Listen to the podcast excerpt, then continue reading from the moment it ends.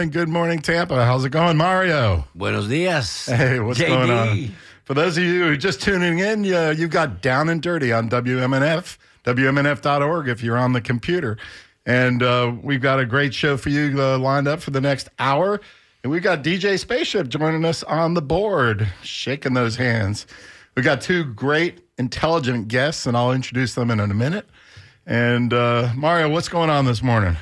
Well, I, I mean, I'm thankful and grateful that I'm here with you guys. I mean, I got a call about 10 minutes to the top of the hour saying, hey, you going to make it? I said, yeah, I think so. Run think late so. in traffic. Well, the traffic. I mean, the running late part. I wasn't too terribly late, although I didn't miss my. I did miss my mark leaving the house, but.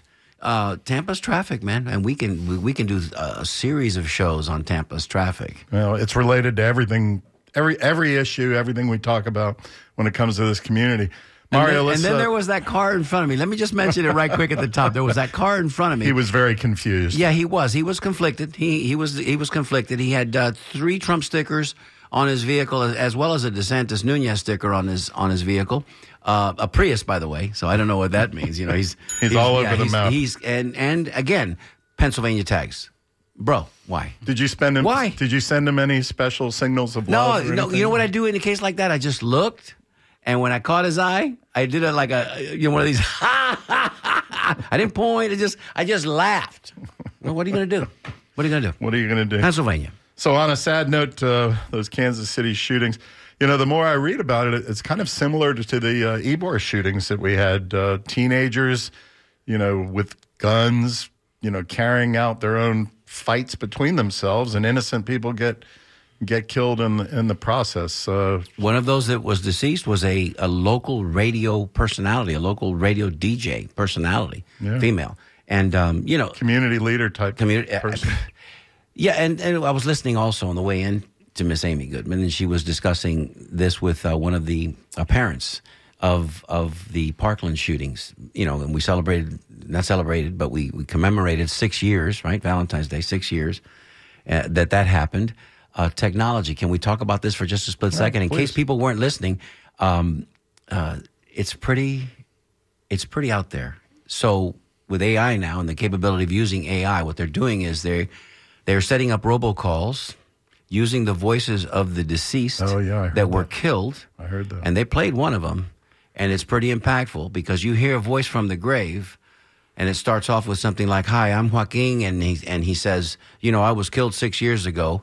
And you don't care, and you don't care, and you haven't cared since then, and you don't care now because as things continue, and, and I'm paraphrasing, of course, and he's but calling the legislators. and they're calling, calling the legislators. everybody and they've and maybe maybe that's you know we, we can have that debate about ai but that's possibly a super interesting and and how do you and how do you ignore a call like that? that well How do you ignore I that and think keep going with, you know, just unlimited gun and they're talking gun- about hundreds of thousands access? of calls. So that you know they're going to flood the phone lines with calls to not only legislatures uh, legislators but citizens that are going to be voting. We you know it's up to us. It's up to us. If we continue to vote these people in you know just know know the platform know what they represent.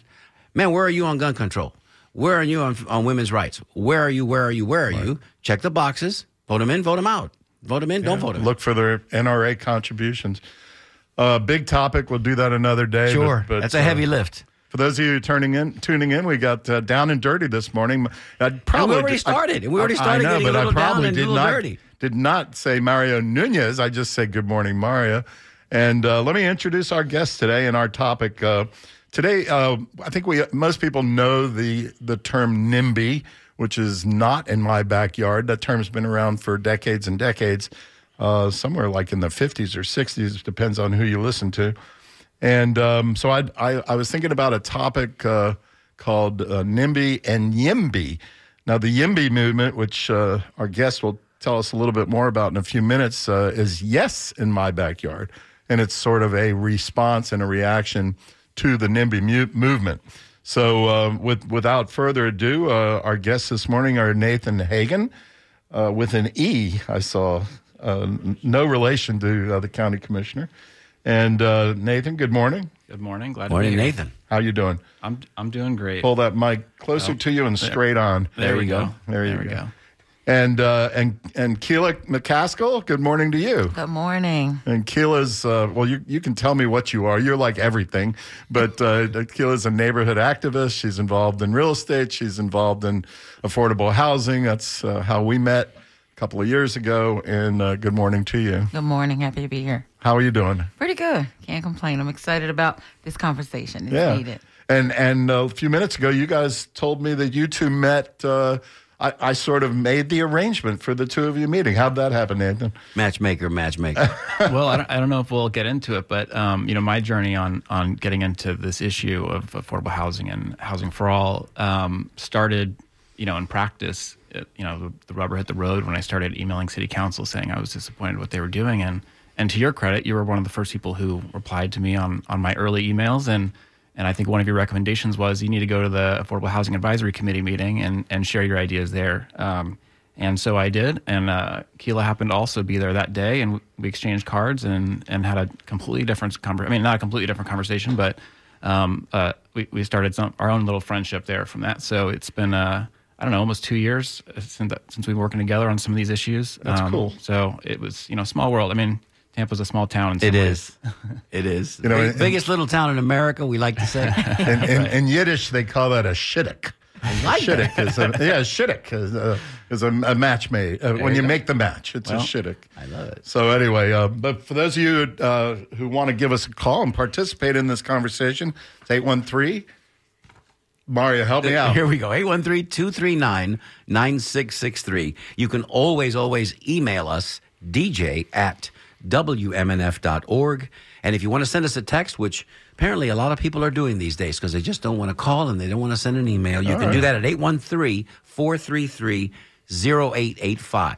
And I find myself emailing less these days because you get so much junk email and, and texting more. So Yeah. it's, it's an interesting thing. And people will respond to texts. They won't. Listen, my own children, my two sons, they won't answer a call from the old man, but they'll text me back. text you back? Come on, man. I'm old school. I want to hear your voice. You're doing better I want to hear you say you love me. I don't want to see it in a text. You're doing better than I am because when I text my son, I hope he's listening, um, and he doesn't answer within about five minutes, I start hitting him with question marks. Right. Question mark, question mark. nervous, nervous. Question mark. where are you? What's And my- happening? What's and- happening? And, my wife says, leave, leave me alone, leave me alone. Got children to raise and that sort of thing.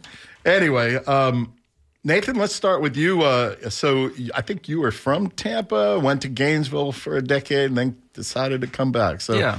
tell Yeah. us a little bit about that and, and your journey. Sure. Yeah. So um, I grew up in the Tampa area. You know, not, not downtown Tampa, not South Tampa. I, I'm I'm sort of uh, in the What high school? Uh, so I actually went to uh, uh, Dunbar Elementary School, Ferrell Middle School, and Middleton High School, and uh, Right on. And I did graduate from Gaither, so I switched at the end. Um, Okay. I can't remember anything about those last two Pretty years. deep there, Tampa roots right there, Nathan. I- I think I've we'll punch your card. I think we'll punch I think your I've card. seen a lot. I've Yeah, seen a lot, yeah. you know. Um, and my mom worked downtown when I was growing up, so I, that was kind of my. Ex- I mean, that that in the school was my exposure to that. But at the same time, I I I lived in a very different part of Tampa where I you know I grew up in a single family home. I have you know all, all, A myriad of friends, I'm sure. Yeah. All, all.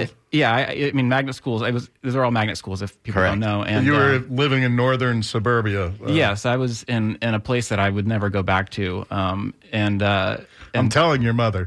she, she knows. Trust me. I'm, I'm trying to get her to move down here, but you know, there's just so few options. Um, but uh, yeah, so I, I I went to Florida. I left Tampa for um, you know school, and then I, I worked at a tech company there, and then I started another one, and uh, and then you know our, my business is fully remote. and My my family's here in Tampa, and I, and I came back in 2017. So um, Welcome back. Welcome I- home. You know, I, I, And how about housing? How, what what got, got you into this? I, I I never thought I'd come back to Tampa. I'm one of those people, um, and I think there's a lot of people in my demographic who who felt that way. You know, I I, I I don't want to toot my horn, but I, I think I was I've been pretty successful, and um, I you know I, I thought the you know the world is my oyster, but family and and circumstance kind of brings you back home, um, and uh, and I'm glad I'm here now, but. Since I came back, you know, there've been some things that I said, you know, I, I didn't want to come back for these reasons. And if I'm going to be here, I, I, I need Tampa go to work. I want I want Tampa to be a place that is more like where I thought I would want to go. Attaboy. You know, and so that's what really has motivated me to get involved, generally speaking. But on, on this issue, you know, of housing, I mean, I it, it's it's just gotten impossible. I came at a very bad time, and 2017 was a was an interesting time. I mean, it's a good time in retrospect because it got worse. But um, for me, it just didn't make any sense how how expensive housing was getting and how quickly it was at that time. And then once I got to a place where I was looking at buying a home, it just got worse and worse and worse. Then it month- smacked you in the face. Yeah, every month it would just got worse and worse and worse. Did you and did you end up buying something or? no, I mean this is how dumb I am. Um, I, I I gave up on buying a house and and started this chapter um, because I said there's just no way that I'm going to win by buying a house. Um, I I need Tampa to change for me to stay here, and so this has really been a battle about me trying to stay in my community that I grew up in, um, and uh, and I and frankly, buying a house is really stressful. Imagine doing, uh, you know, being a, a community advocate on housing and then also going through that whole process. Anyways, it was like two years that we were looking at buying a house, and uh, we we finally I've, we found a place that we that we're renting that's worked out well for us. We've been very fortunate about missing some of the worst that's happened to other people. Um, and you know, but you're not building the equity and that sort of thing that you had hoped. uh, no, I'm not. Um, no. yeah. Keela, Yes. welcome. How, so tell us uh, how you got into affordable housing and that sort of thing. I think you came out of real estate per se, right? And Keela, do you have the same bona fides as Nathan? We need to establish that you are also a Tampeño. Tell us where you came from and all that good stuff. So definitely from Tampa. there you In go. we want to hear um, that. Bell we want to hear all of that. Raised Yes, sir. in West Tampa for the most part. But then my dad was in East Tampa. Grandmother, so I had six grandparents, and I had to spend time with them all. So West Tampa was with mom. Dad was East Tampa. Grandmother was Carver City, and the other set of grandparents is Port Tampa. So There South go. Dakota. You had it so co- you had it covered. Yes, Tampa. yes, ma'am. Yes, ma'am. And so I went into lending. So lending was my background. So when the crisis hit in 2008, I went through about two years of watching. Just a, mi- it's, it's a misunderstanding of what was actually happening with the financial institutions. So I made a vow that I'll never be on an inside of an institution again by the next crisis because it happens all the time. I know there'll be another one, so I need to be out of here by the next one. Many And- innocent victims uh, of the financial crash. the the institutions crash. yeah.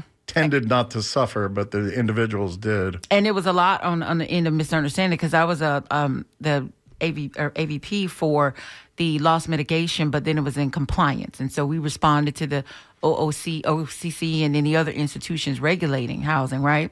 And so it was a misunderstanding. So I said, I got to get out. I need to get out. I need to get out of the four walls of an institution. Went out to become a realtor to help educate worked for some real estate attorneys, sh- went through the loss mitigation process, and said, I think I need to do education. Because the same reasons I journaled during the crisis in 2008, I found to be the same reasons people were suffering loss, and it will happen again. So I came out to do some education, which prompted me to not only sell real estate, but I wanted to be on the education side. So I established the Center for Economic Development, which is an organization that educates but then we need to be boots on the ground because the needs in the community is not being seen just on paper. So we're boots on the ground by doing cleanups and other initiatives to Outreach. help raise the awareness of the needs so that the collaborative partners to bring forward transformation will come. And that's what's my, happening. my back is still hurting me from that Uh-oh. cleanup we did together. Oh, did I get you to sign a waiver? No, kidding.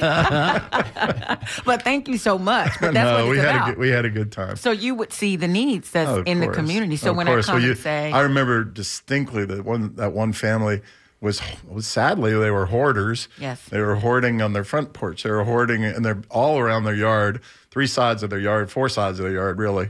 Yeah. And uh, and you guys came in there to just kind of help and. You know, not throw away everything, you know, but but uh, but but help those people sort of get their life back to go. Before code enforcement shut them down and they lost their house. Right. I think that was a big part of what you're doing. So, so now you've sort of uh, you took that education and you're going forward into what? So then the education was to, to help, and then the outreach was to raise the awareness of the needs, which is whether it's one, helping people stay in their home and age in place. So we try to get them in grants and improvements or owner occupied rehab or whatever those opportunities are, and then development. So taking some of the landowners in the same marginalized community so that they can be in provide a solution to the need of housing. So it's working with existing landowners right now throughout East Tampa. Some of them have some mixed use, mixed income opportunities to develop to help meet the goal for mm-hmm. affordable housing. And so you, you help them walk walk them through all the city bureaucracy, all the government stuff uh, that is involved, right? Because Right. sometimes it's rezoning, Right. sometimes it's just working with the, the city's housing department and that sort of thing. Right. And so some of it, the first, I think the first six months was educating them on what they have, like what happens. Stuff like legal matters. What happens if you die? You need a will, you need a succession plan. Who's going to take it? We need to teach them what property management is, what a joint venture is, what this process looks like. And then to your point, the bureaucracy that you get into, especially when it comes to land use, the rezoning. Do you have enough density? Can we get density? You and know then, I mean? and then the like that financing component, And which you have expertise in. the financing component, which is challenging. And I've fallen in love with Live Local because I think one or two of them is a perfect candidate for it. So yeah, so all of that is a part of what we're trying Live local is the, the statute that came out, I think, a year ago. Yes. And we'll talk about that in a little bit. Well, thank you for all you do in the community, Keela.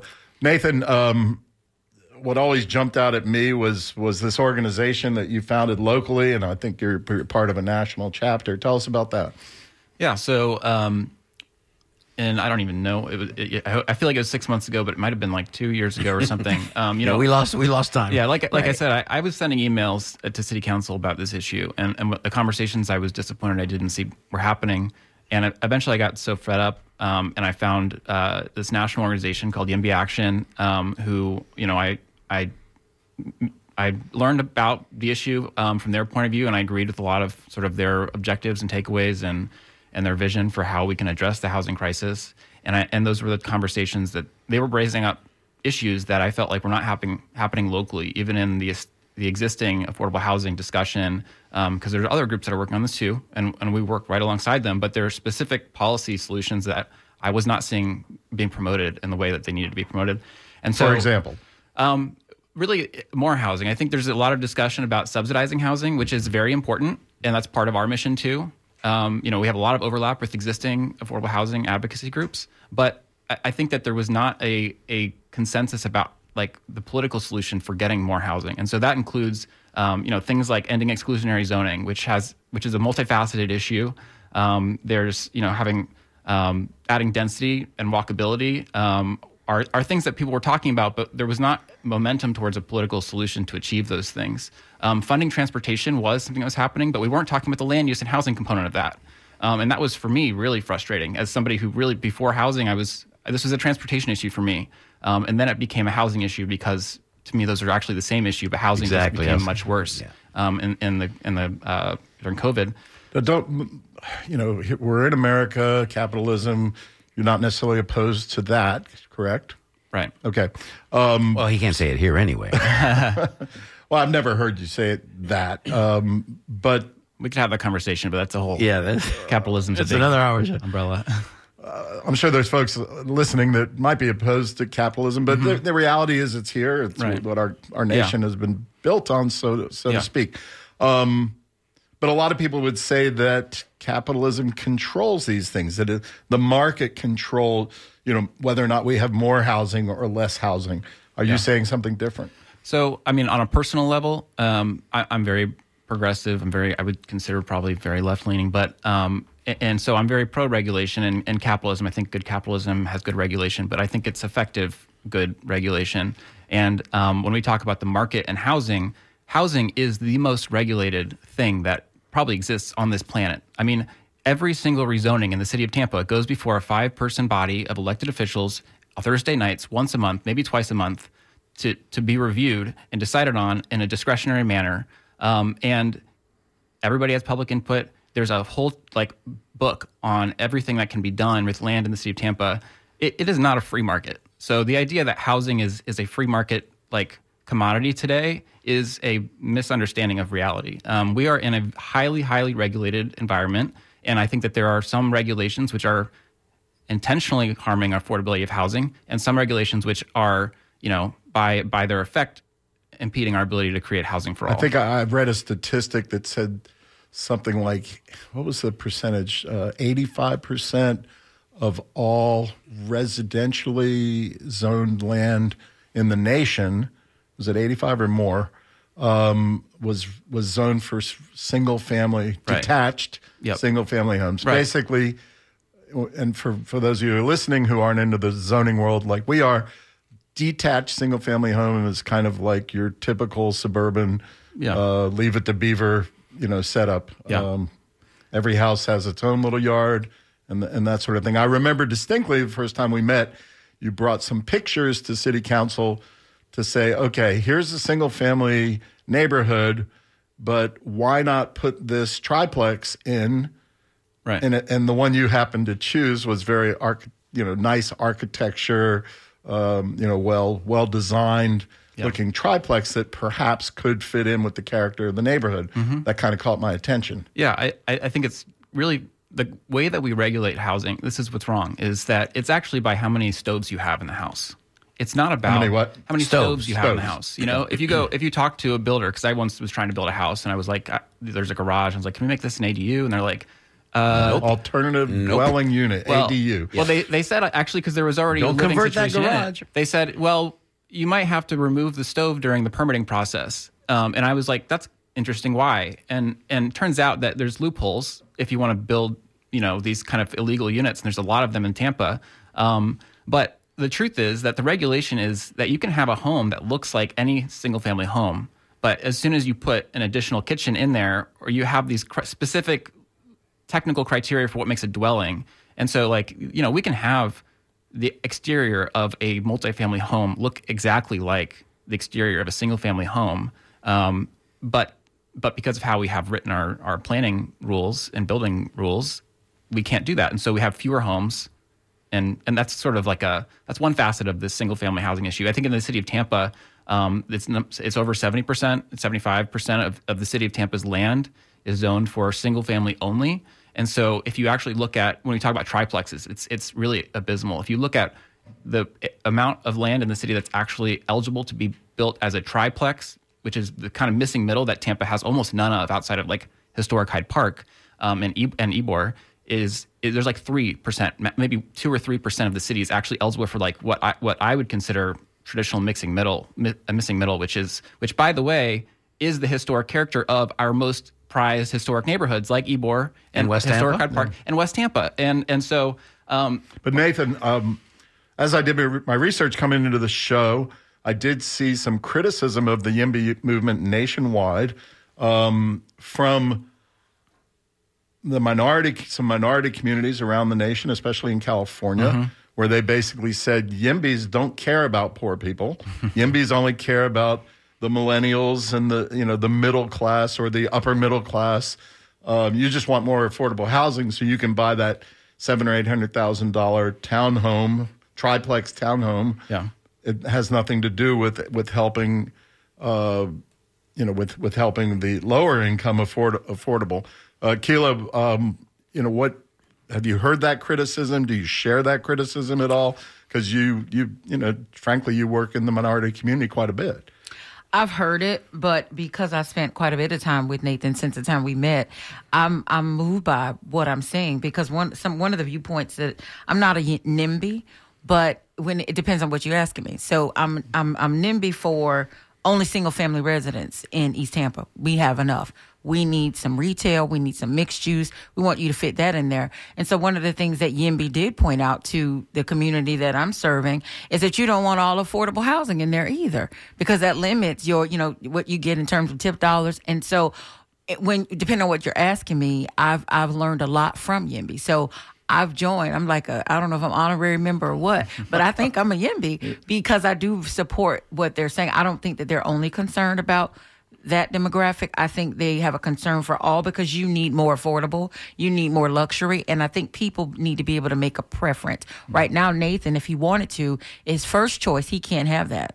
Right now, he would be on his second, third, or maybe even fourth choice in terms of what's affordable to him. So I think they're concerned about affordability for all, not just one group. Yeah. So, uh, Nathan, I'll, I'll let you re- re- respond and rebut in, in a second. Um, an interesting case study. Uh, 100 miles up the road, where you and I spent a lot of time. Go Gators! Uh, up in uh, up in Gainesville, um, about I think it was in 2023 of or 2022 of August of 2022. Gainesville listened to sort of a YIMBY mu- movement. I don't know if it was called YIMBY. I think it was called All for Gainesville or something like that. Sure. Um, and they listened to that movement, and the city council, which was a lame duck city council, uh, went ahead and passed an ordinance which basically said eliminating exclusionary zoning in single family neighborhoods basically said that if you have a single family neighborhood in Gainesville, by statute, by ordinance, we're going to allow duplexes and quads and triplexes to be built without a rezoning at all. Um, the first, and as far as I know, the only place in Florida that's that passed that. Immediately, I think when when the neighborhoods that found out about it and heard about it, they responded, went down to City Hall, went down to their voting booth, uh, got rid of all uh, all those councilmen, elected a different group of council members, and they repealed that ordinance within a year. Um, Day as- one. huh? On day one. on day one, right? On day one, their first day in office. Yep. Because that's what they ran on. Um, it was an interesting response. And it kind of reminded me maybe of a conversation you and I had where I said, you know what, Nathan? I like your idea generally, but I think we have to be careful of where we apply this because if we apply this in traditional single family neighborhoods, whether or not Keela they're in East Tampa or West Tampa in minority community or in South Tampa and Sunset Park or in St. Petersburg and Shore Acres or those fancier you know uh, areas that sort of thing that the neighborhoods will respond and and react and and rebound the way they did in Gainesville. It's a long question, but Yeah. go ahead and respond. Yeah, there's a, there's a couple of components. One is um, just starting off with the with the equity and, and racial justice piece of this, um, which I think is actually Oh, oh, excuse me. One thing. By the way, in Gainesville, the black community, the traditional black community that was well established, yes, also came out against that ordinance. they did. Yes, Wow. The old, the, the the older black families said, "No, we don't want your student housing. We don't want your du- duplexes and triplexes, et cetera." And they came out against it too, which I thought was kind of fascinating. I'm sorry. Yeah, I think um, there's the bigger sort of equity just conversation, and then there's what happened in Gainesville, and then um, I'm just taking notes. So then there's like the sort of the the single family home politics, right, um, or like neighborhood association politics. Um, I, I can speak of my for the, on the equity piece for YIMBY. You know, the timing for me starting this chapter um, was there was a lot of stuff going on. I mean, this was also in sort of the heat of of the post George Floyd moment. Um, I think that yeah, there there were probably valid criticisms about you know the people who started our national organization YIMBY Action in, in San Francisco and and you know almost a decade ago about what their demographic was and they were trying to speak for their issue which was that they couldn't find housing there um, i can tell you the organization whatever they were saying there i wasn't there. Um, i think a lot of the critics also aren't there. Maybe some of them were. But um, the organization the movement has matured a lot. Um, and i wouldn't be participating if it was a if, if it was if I believed it was that way. Um, I think that if you go look at the um, the equity non discrimination plan for the Hillsborough Tampa Planning Commission, you'll see that we have a long history of racist planning policies in the city of Tampa, which include exclusionary zoning. There's a reason why it's called exclusionary zoning. It's because it's meant to exclude people from certain parts of town. It's in the title. It's yeah. I mean, to be It's fair, it's a rhetorical thing. You don't have to call it that. Yeah. But that's what single family zoning is. I mean, if you go and look at when we passed our first zone, our comprehensive zoning plan was in 1942. I love telling the story.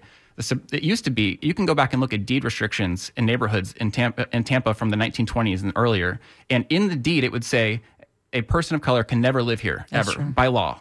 And There's a neighborhood that's platted called Swastika, and, and have you heard of that down south south of South Tampa, south of Gandy? That always concerned me, and I think it's still on the books because it's part of the plat. Uh, but anyway, go ahead. I ahead. found some in Northview Hills, which is East Tampa. Mhm, Same kind of thing. Same thing. Yeah, It, it it was a it was a bad world uh, a decade or hundred years ago, and sometimes we forget how bad it was. But the Supreme Court said, I think it was in like 1941, that that was actually not enforceable. That deed restrictions could not be used in that way. And lo and behold, two years later, the city of Tampa passed its first zoning, a comprehensive zoning plan. That was the way that we had that and redlining the, was the way that we enforced racial segregation geographically in the city of Tampa up until we've passed our first zoning code. And if you go and look at our first zoning code and the way it talks about our communities of color here, um, it, it's very clear that there was an intentionality. By the way, this it was passed by the White Municipal Party of Tampa under a mayor named after Robert E. Lee. I mean, it's Shocker. It's it's it's people forget about the history, and so for me, that was been, that's been a really important part of this this journey in Tampa is understanding the history. Um, I mean, it, and maybe it's it, I mean. I went to majority, you know, minority schools my entire time growing up. I don't know if this is a unique thing for me as a, you know, a white millennial in Tampa, but I, I really hope that a lot of people are thinking about this issue right now. Well, when you mentioned Middleton and you, know, you yeah. are, Yeah, I mean- you Exactly. are a white guy. I'm very sensitive to the issue, I guess. I'll just say that. Yeah. Um, and so I wouldn't Good be part you. of this organization. It seems like if it's in your DNA, Nathan. It seems like you've incorporated all of your life's experiences to lead you to this point. I- you know, it's fun. I mean, that's how life works, right? Um, you don't. Nothing happens by accident. But, anyways, I wouldn't be part of this organization if it was that way. Um, and, uh, and and so I would just point people to the equity and non-discrimination, non-discrimination plan for the Planning Commission to see the history locally that we have. But also, there's so many. I mean, segregated by design and um, the power of uh, the, the color of law are, are other resources that I would really point you to to understand how our solutions are are meant to address. Um, issues of, of segregation and, and Jim Crow era laws that have never been reformed. Um, so you, you've watched me at council. I tend to be a very practical Mm-hmm. guy. Okay, just like okay, those historical stuff is tragic. It's horrible. It's it's this and that. Mm-hmm. But here we are today in 2024. What do we do about it practically? Yeah. That can make a difference. And and I'm going to throw something out at you because I talked to a developer this morning. I said, okay, arguably, if Nathan wants to have single family lots uh, available for a duplex or a triplex, let's say in South Tampa or over in comparable neighborhood in St. Petersburg or Sarasota or what have you, um, and then they get they get the approval or they have the approval through the code, um, and then they get built. And this has happened actually quite a bit in Soho, okay, uh, on Howard off Howard Avenue in Tampa. Um, a lot of those neighborhoods transition from single family homes over the last 10, 15 years to duplexes and triplexes and quads. And they're not bad. You know, they're, I, I actually objected to them because I saw a neighborhood going through a lot of transition. But at the end of the day, I was a little bit wrong. They're not bad. could be better, but Yeah, they could be better. Their design isn't much, and, Sure. and this and that. But you know, it do, it did create a lot of density in that area, and ultimately could be a transit corridor. However, with that said, I was told by a developer this morning that yes, when they, when they do get permission to do that, they don't build affordable housing. Yeah. The developers build the, the triplexes and the quads, and today, this day, if it happened today, they'd be selling for what 800 $800,000 per unit. per unit. So that's not affordable to any policeman, nurse, fireman, or uh, you know, City uh, councilman. city councilman. We won't go there. yeah. Um, or or folks who are really Yeah. in need. Yeah. So how is that a solution then? so I, I- it it's one. What have we accomplished on a, on, from a community perspective and, Right. a, and a neighborhood perspective uh, and a racial perspective Yeah. and an equity perspective by doing that? I mean, what what I'm asking for, what we're asking for, is bigger than just ending exclusionary zoning, right? We need, if you go and look at, and I would, I would invite everyone. I want to promote this on the 29th. City Council is going to have a whole workshop on our housing needs. Good. There's going to be a, a presentation about a report done called the Housing Needs Assessment, and I'm I'm looking forward to what's being presented. What time do there. they start? Um, it's a workshop, so it starts at 9 a.m. You can give public comment in the morning. I would love for people to come out and say how badly that we need to take action on this because I don't think that the urgency is really there. Right. Um, and uh, and and so we'll hear about the need, but like we need something like 50,000 new units. 50,000 units. Um, if you do the math on that, that's hundreds of new units per neighborhood in the city of Tampa. I'm just talking about the city of Tampa. Sure. Um, and uh, and so single family homes to duplexes is not going to solve that in any amount of time. So uh, we need apartment complexes on transit corridors. Um, and there's a big project going on at the city. If you maybe you've heard of it, Live, Grow, Thrive 2045. Um, and there's a lot of proposals in there that are also relevant to things other than exclusionary zoning. In fact, it doesn't really address exclusionary zoning at all. We lost in that issue. On is this, that the comp plan uh, Yeah. revisions, Right. comp plan updates? Yep, the comprehensive plan update is ongoing. Um, YIMBY Tampa did not get everything we asked for about exclusionary zoning and, and especially on the racial justice side of things. I, it's not in there. I'd love for that conversation to be happening, though I also don't want to disrupt us getting progress done. Let me remind everybody, if you're just joining us, where you been? Uh, you're listening to Down and Dirty with Mario Nunez and John Dingfelder. Today we are discussing housing in Tampa, the city of Tampa, and its affordability or lack thereof. if you'd like to join the conversation, please give us a call at 813-239-9663 DJ at WMNF.org. If you'd like to email us, text 813-433-0885. What an interesting conversation we are having today. Multifaceted, multi-layered. Yeah, Keela, what, what, what's your take on this uh, conversation so far? Well, I, back to the question about the you know the developer saying that you couldn't put the affordable housing in that community. Well, that they don't. They don't because the dirt's too expensive. It makes sense. We need that housing for that buyer. We need affordable housing. We need mixed use. We need mixed income, and we need single family affordable options. But as well. Keela, let, let me let me clarify what he said because yes, the dirt's more expensive. That lot in South Tampa is probably three four hundred thousand dollars now compared to East Tampa that still might be a hundred thousand or, or something like that. Yes, but he also said that no developer at this point in time they're not passing on the savings. So even though they were able to get three units on that single family property for 300,000 they aren't passing it on to the to the prospective buyer he said that's just not the way developers operate And I think that's that that's that type of a developer, right? Yeah. So if you're for profit and you're out there, you, you're going to make your money, and Yep. I can't, I don't blame him for that. Right. But then there's some developers out there that is trying to meet the need, which is I want to build affordable housing. So if an opportunity comes, I want to pass it along so there's more options. Some people are. Let's say they're sent to the work and it's more like a an organization or it's a nonprofit, it's a call, it's a ministry, and some people are out there to make their money and I don't see anything wrong with both. You need a combination of developers out here in this market when you have a need for over 50,000 units, 26,000 of them need to be affordable. So I think you need everybody. so other than you there are other altruistic folk, folks out there yeah, I think there's some good there's some good projects out there and the developers have they're, they're making their money, but then there's some out there that's trying to like make a difference. yeah I, I Well, think I it's think nice it's, to hear there's a there's a part of this which is let's just you know maximize what the altruistic people can do, and um, that's not going to get us the number of units. We need that. That's an important part of it, but it's not going to get us the number of units. Um, the technical component of this is very, very important. That's why the comprehensive plan is important. That's why the land development code is important. That's why our building codes. I mean, there's there's really stuff like the double loaded exits on built on buildings make housing expensive. Like there's so many reasons why housing is expensive to build um, that we should be looking at on a very technical basis. And so when you talk to the developer and they say, well, we, we wouldn't do that. It just doesn't. That's just not the business that we're in we have an opportunity locally to make it their business. The city of Tampa, and not even the mayor's office, the city council has ultimate discretionary power on what rules developers have to follow. And the fact that they say that developers can't build any types of housing in 73% of the city except for the most expensive type of housing that there can be to build, which is single family homes, um, it, it raises the land values of the few parcels that are available for redevelopment. Um, it it reduces the competition. The, the the sort of the crazy rules around it make it so that there's actually a monopoly on development where only really sophisticated developers can participate in the process. And by the way, those are the ones who are politically connected. Um, Let's and- talk about your mom for a, for, for a second. Okay, I hope you still have her, correct? Yes, yes. And is she still in the same house? Uh, they, yeah, I mean, yeah, they've been living in the same house for uh, 15 years, something like that. Okay.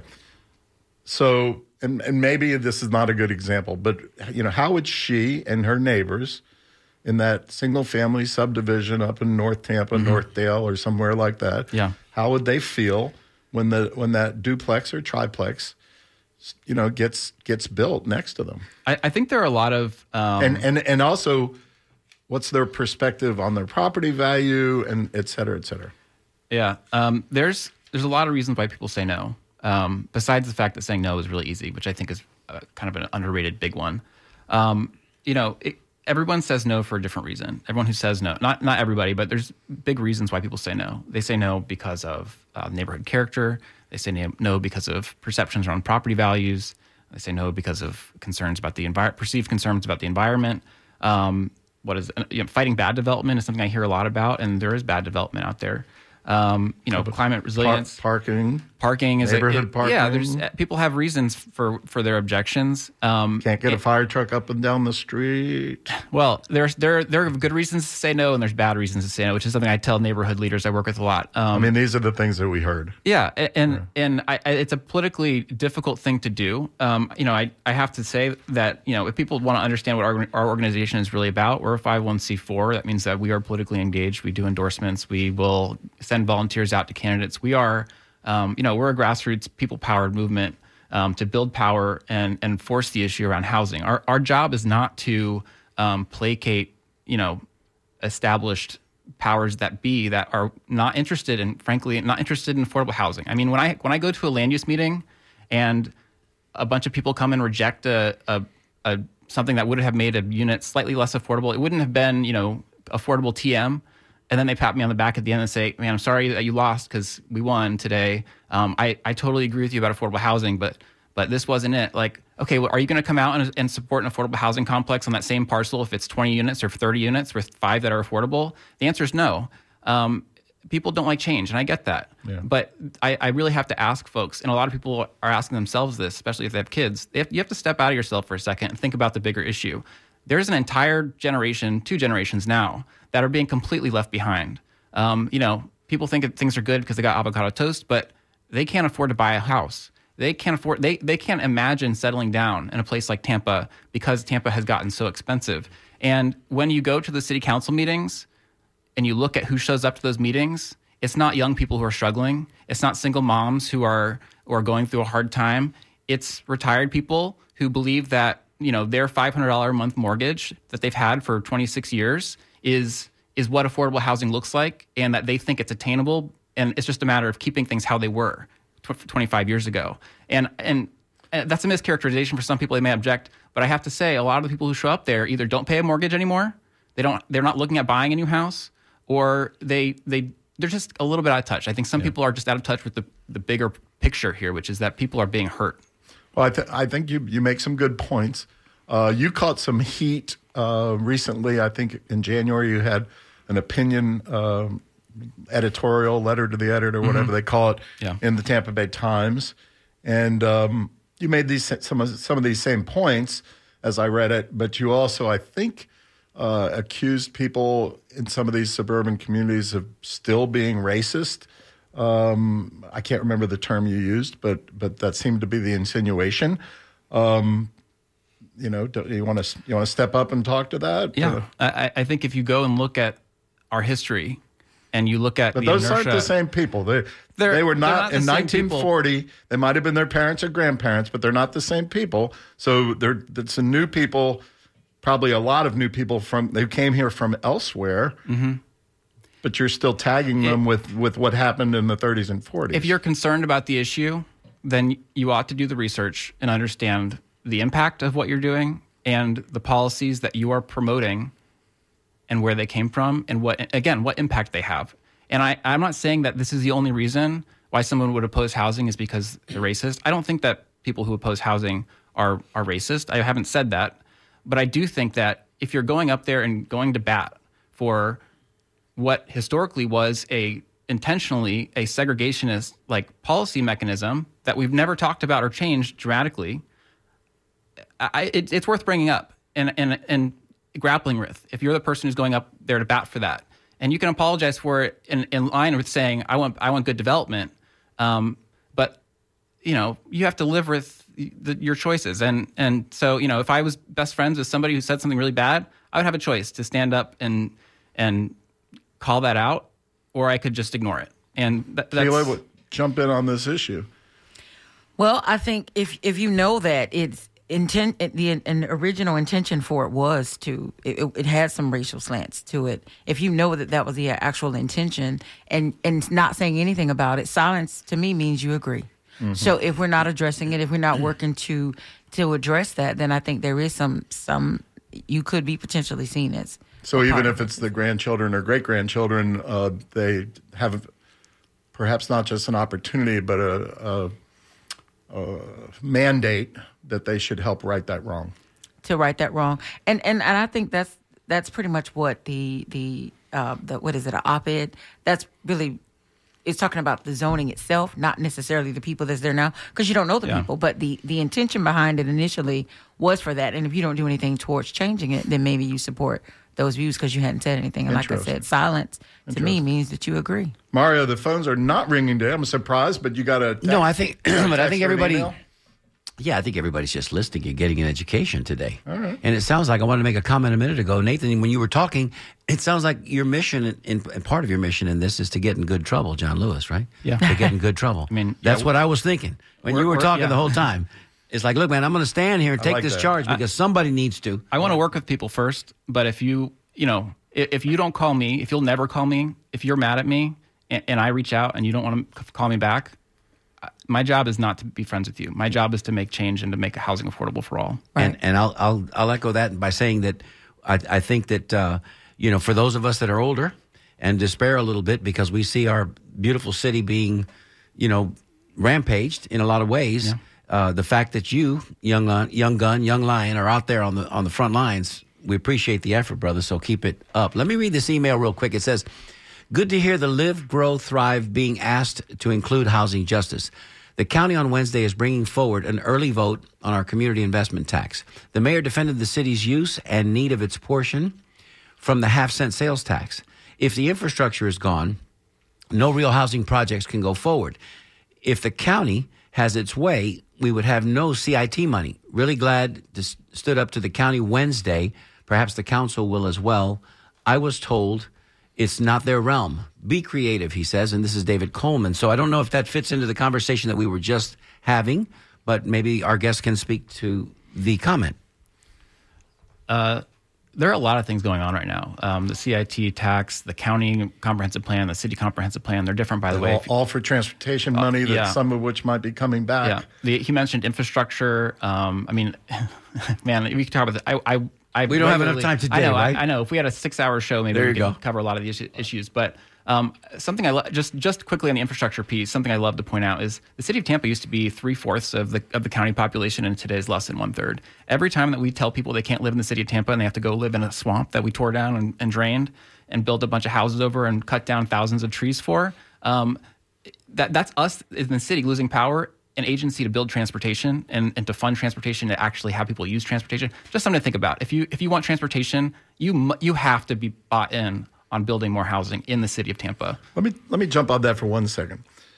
But over by the University of Tampa, okay, back what we used to call Mario, what we call it, like the fairground area back in there. Yeah, there. North Boulevard. Yeah, and Rome and, and there. Correct. If you drive through there now, you got six story buildings, eight story buildings. My goodness, University of Tampa complex doesn't. I mean, is Well, the the- UT is a whole nother thing, but but it, but that back, what would that be? West of, slightly west of UT. Yes. all those neighborhoods are are building up. I'm, I think it's great because it, it is walking distance to Kennedy, Cypress. I live, Kennedy- I live in that neighborhood by the way Yeah, Kennedy will be a uh, you know a transportation corridor uh, if it's not already. But when you build a building like that, okay, and I always advocated let's let's go vertical. Let's go vertical because I don't think we're going to get ourselves out of this by doing duplexes and triplexes. With all due respect, yeah Right. no I think we have to go. it's part of it We have to go vertical. it's not We have to have larger buildings. We have to find appropriate places for them. When Yep. we build one of those buildings, you got 100 units or 200 units right away. Mm-hmm.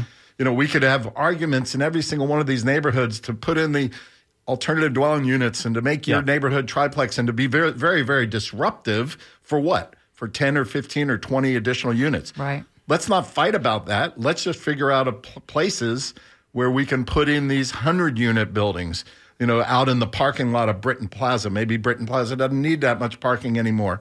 Um, you know, that that's just an example. Yeah. We have and plus what's the statute last year from the from the state? What was it called? live local Which one? Yeah, live local. Oh, live local. Right, live local. Part of live local was basically to tell local government, right, that that uh, along those corridors of commercial, okay, that they could build multifamily. Isn't that part of live local? It's a part of live local, but not only that, the affordability piece of it. So they'll give you an incentive. I think it's up to $17 million per project. Yeah. If you mix in over 40%, which a lot of people don't want to, you know, the whole 40% affordable housing. But if your intent is to do affordable housing and you get enough of the incentives, I just believe that you can do it. It's an incentive Particularly- package. That's Right. important to all this, right? Ex- exactly. Especially if you're using people that owns the land already. So Mm-hmm. if you're using existing landowners, the property is blighted, it's a long, just use Nebraska, for example. Nebraska has lots of opportunity. You already got the ra- uh, bus rapid transit. It's on, uh, on Nebraska. It's from MLK. It's your entryway to downtown or your from downtown, your entryway or yeah, entryway into East Tampa. It's a perfect opportunity for that. So I don't see why we're not utilizing mixed mixed efforts, if you will. So your nonprofits, your for profits, your um, the people that want to use Live Local, the people that want to use incentives from ARPA, wherever the money can come from, we need a combination of people building single family, mixed use, ADUs. I don't care what you build. All of it is needed right now when you have a deficit of over 50,000 units and 26,000 of them needs to be affordable. We we have a need here. Yeah. I, I I agree.